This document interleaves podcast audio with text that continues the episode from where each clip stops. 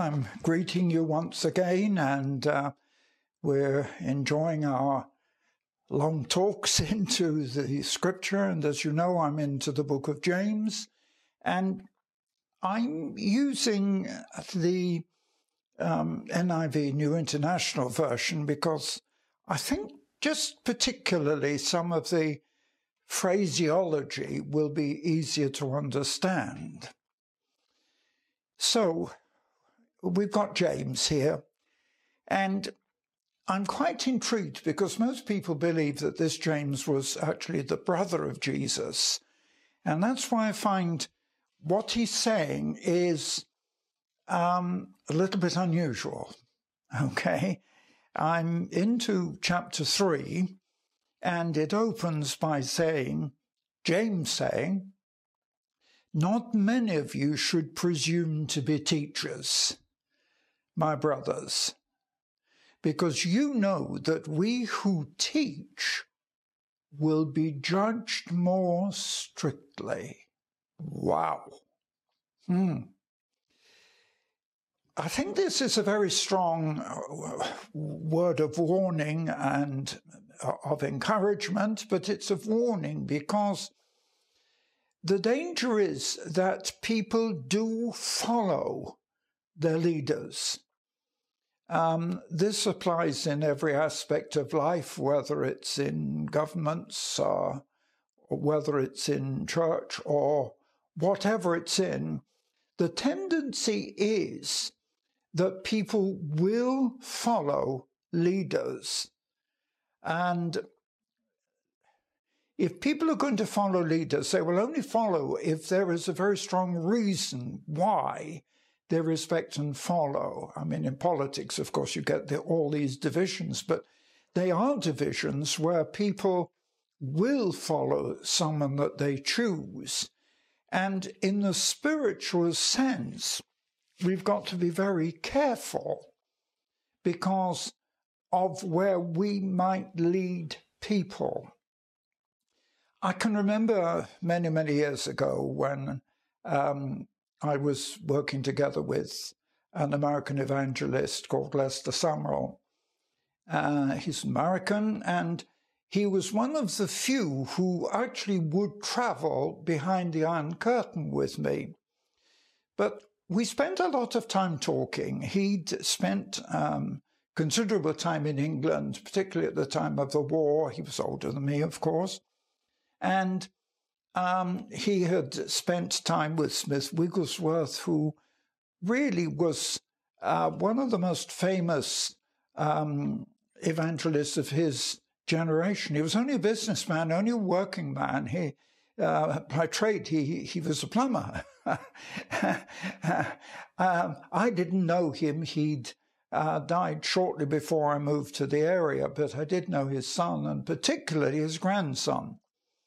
But it's not Smith Wigglesworth I'm commenting on, it's actually um, Lester Sumrall, because he said something which concerns me and concerned him.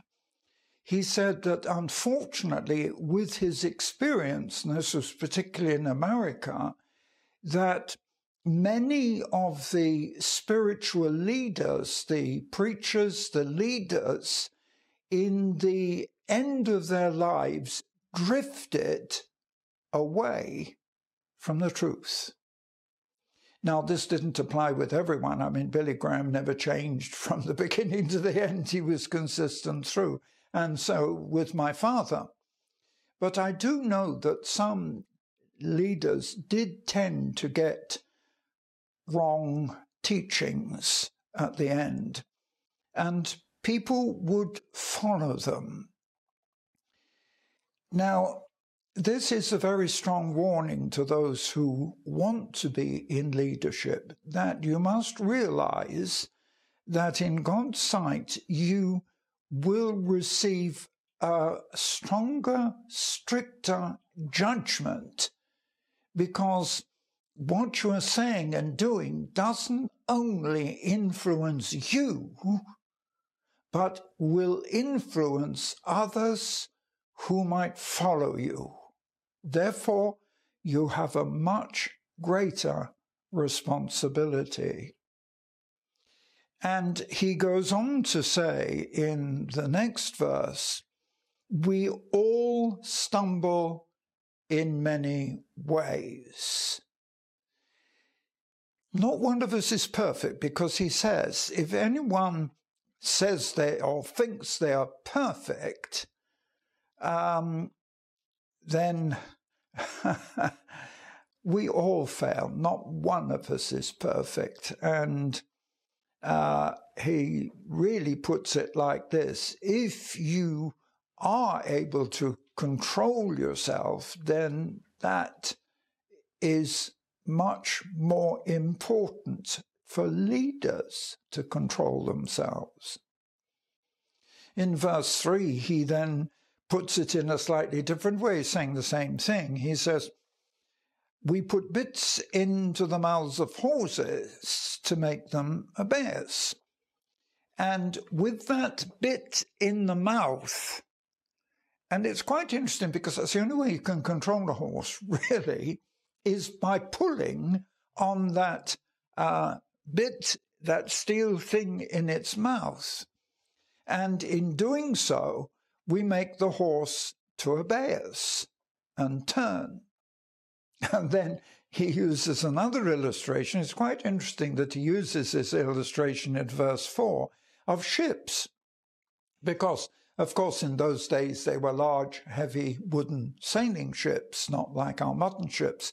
And he said that although the ship can be so big and driven by a wind so strong, the whole ship is turned by that tiny rudder.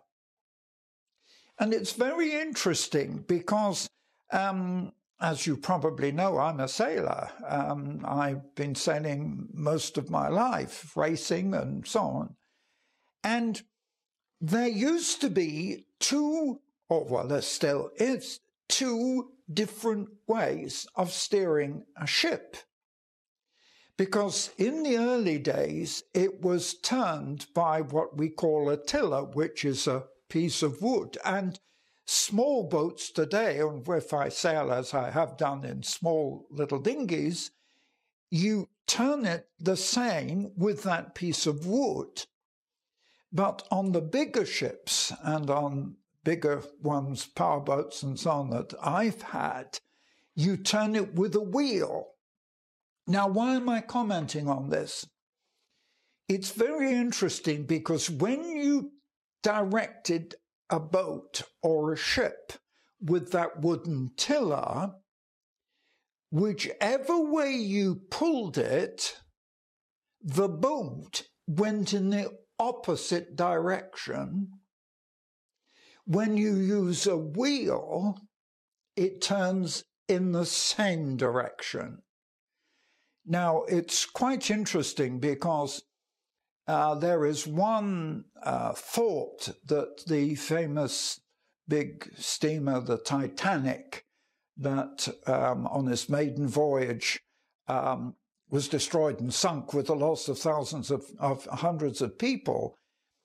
Now, I'm led to understand that until that time, those big ships were turned by this tiller, this wood, which meant that it turned in the opposite direction. If you pulled that to the right, your ship went to the left. But the Titanic was one of the first to introduce the wheel, which meant that it turned the way you turned the wheel.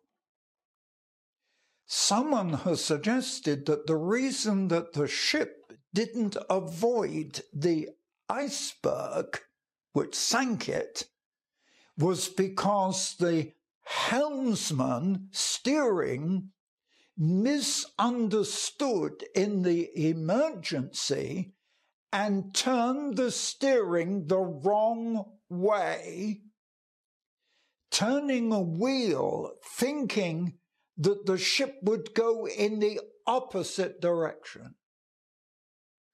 Now, I find that this is extremely interesting from the spiritual sense.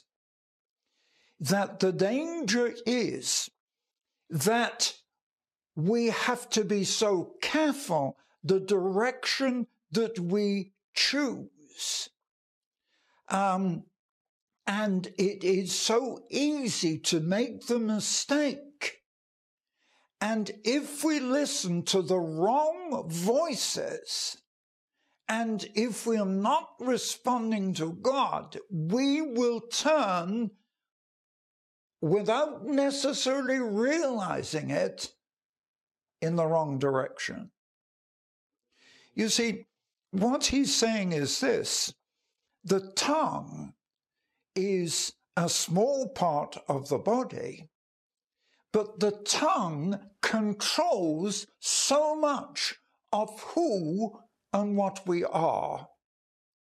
And it is so easy to use the tongue in the wrong direction.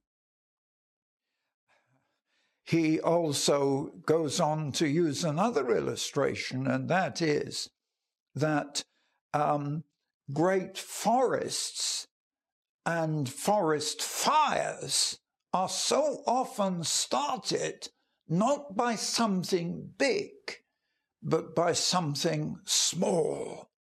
In fact, uh, even in England, and this does apply in other countries, you know, in this last year we've had some terrible fires, forest fires that have destroyed vast areas. But I do know in England that so many of those fires were not started deliberately, not started by some big power, but something small like a barbecue, and uh, literally a barbecue left without being extinguished but left, could just one small thing set a whole forest fire. So here, James is using something slightly different in his illustration.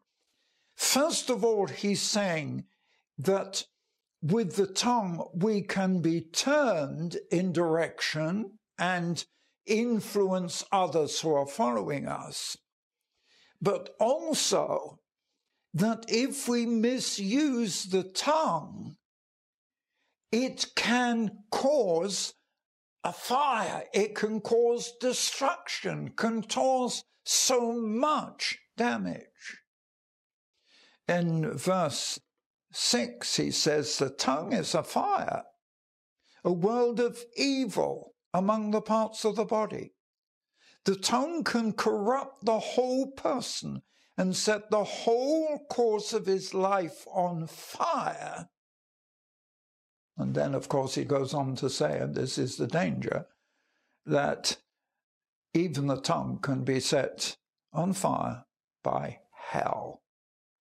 Now, these are strong words coming from someone who lived so close to Jesus. And wasn't necessarily in the first part of the ministry. We are not quite certain exactly when James was to become such an active part. But why I think this is important, and this chapter and this whole book is important, because you're dealing with somebody who understood the person of who Jesus was and who the followers were. In one sense, growing up with Jesus, remember Jesus didn't start his ministry till he was 30. I just sense that James must have had a much stronger realization of the character of Jesus right from his birth. And you know, it is so important that what we say is important. I mean, the Bible says that, yeah, the Bible actually says that everything we say is recorded and we should be judged on it. And while you might think that that's an impossibility, but what we're finding now, just in the in in, in the uh, scientific side, that um, so often the record of what you have said on a phone, it's difficult to get rid of it. You find that it's on the internet, it's in the cloud, as they call it, and it is not easy to remove what has been said. And sadly, I know of cases where even young people have applied for a job, and the person who's going to employ them has examined what that young person has said, and it's recorded on the internet. And if they were negative, they have lost the job. Oh my, this is a big subject. Uh, and let me move on because uh, I want you to realize the importance of the tongue. In verse 7, all kinds of animals, birds, and so on are being tamed and have been tamed by man. Well, a lot of them can be. I mean, uh, I do know that people have tamed even lions and tigers and gorillas and so on. I've seen evidence of it. But what James is saying is this nobody can tame the tongue. Nobody can control what you say. And you know, the danger is so often that people regret what they've said. But um, I understand that when we speak, we create sound and sound waves. And you know, those sound waves don't disappear they're actually out there. Uh, it's a it's a, a, a very big subject with science that sound waves are still there. And we need to realize the importance of what we say. Then, of course, in verse 9, he goes on with the tongue we praise the Lord, and with it we curse men who've been made in God's image out of the same person's mouth can come both blessing and cursing. Now, it's true. It's true.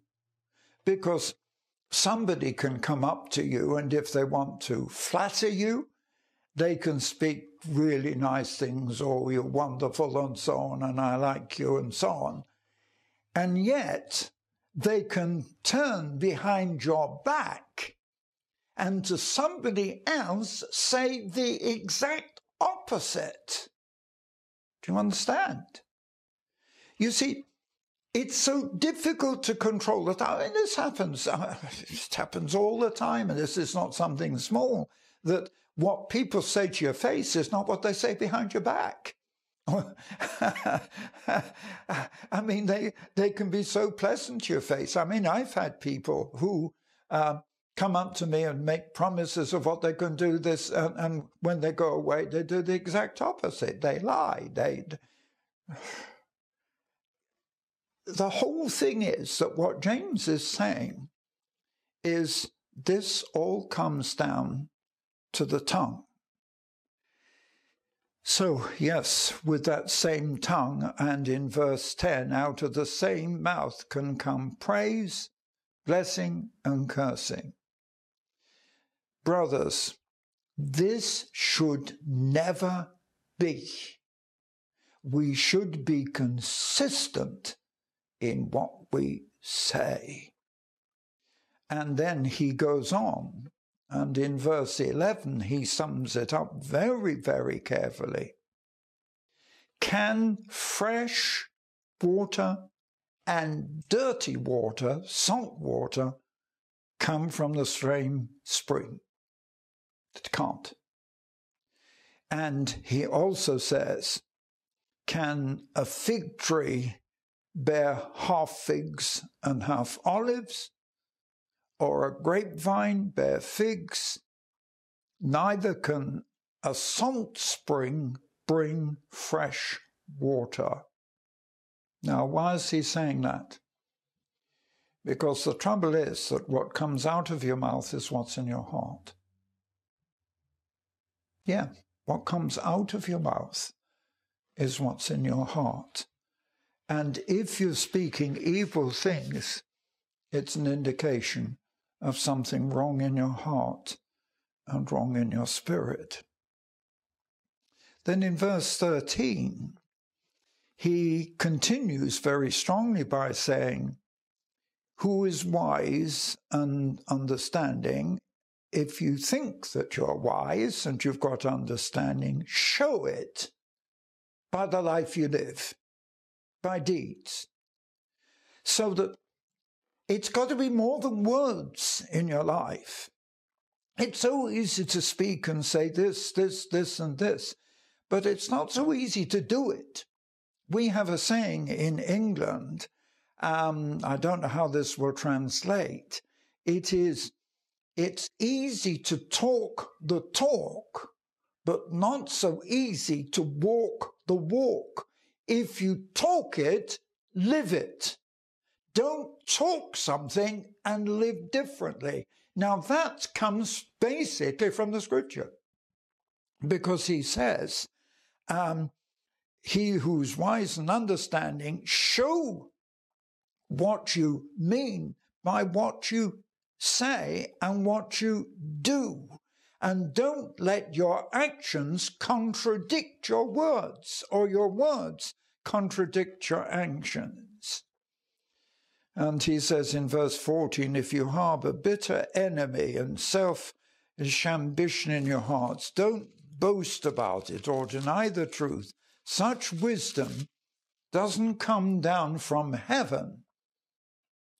And you have to understand the difference between what comes from heaven and what is earthly, unspiritual, and comes from the devil. Mm. For in verse 16, where you have envy and selfish ambitions, there you find disorder and every evil practice. But in verse 17, the wisdom that comes from heaven is pure, peace loving, submissive, full of mercy, good fruit, impartial, sincere, and peacemakers who sow in peace reap a harvest of righteousness. Do you understand that what we sow, we will also reap?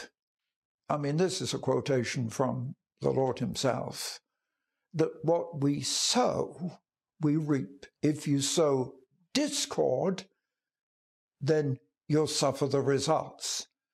But if you sow peace and love and kindness, then you receive the reward of that. So, coming back to the beginning of this, and I really do feel that only James, the brother of Jesus, could write so strongly, so clearly what he's done here that be careful of your tongue because what you say will echo what's actually in your heart. And then we come into judgment. We need to pray and speaking to those who are in leadership, remember the responsibility. James begins with the responsibility that if you are a leader and a teacher, then you have responsibility not for yourself. As an individual person, your responsibility before God is for your own life. But if you're a leader and a teacher, your responsibility before God is for others. Now, that's a big responsibility, and we need to realize the danger. Let's keep our hearts pure, our minds right, And let's not let the devil get in, but let's serve God and speak faithfully and don't let cursing or uh, wrong things come out of your mouth, but speak only good things. God bless you. I think you need to pray over this particular chapter. God bless you.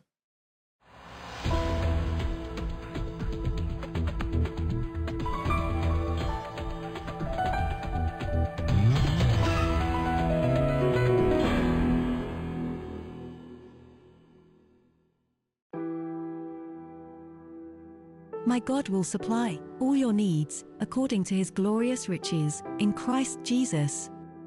What a wonderful promise! When you are committed to and support the gospel, then stand on this promise that when you give to the extension of the kingdom, God will supply all your need. Jesus called it giving and receiving.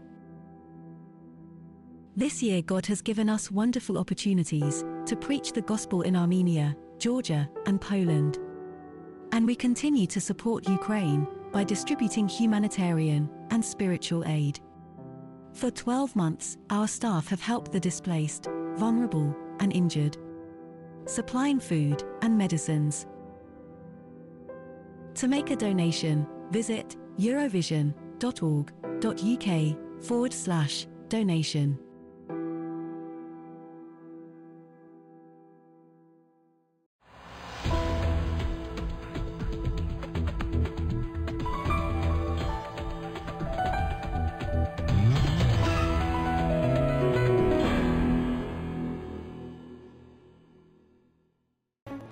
Strength for now and for eternity.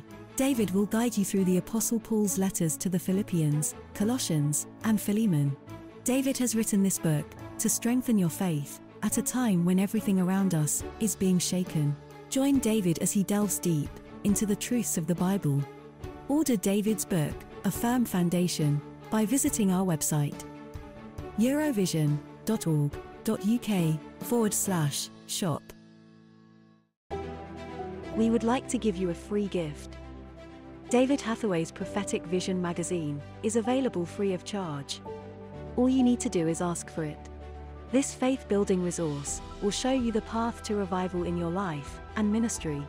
To receive this free magazine, visit eurovision.org.uk forward slash magazine.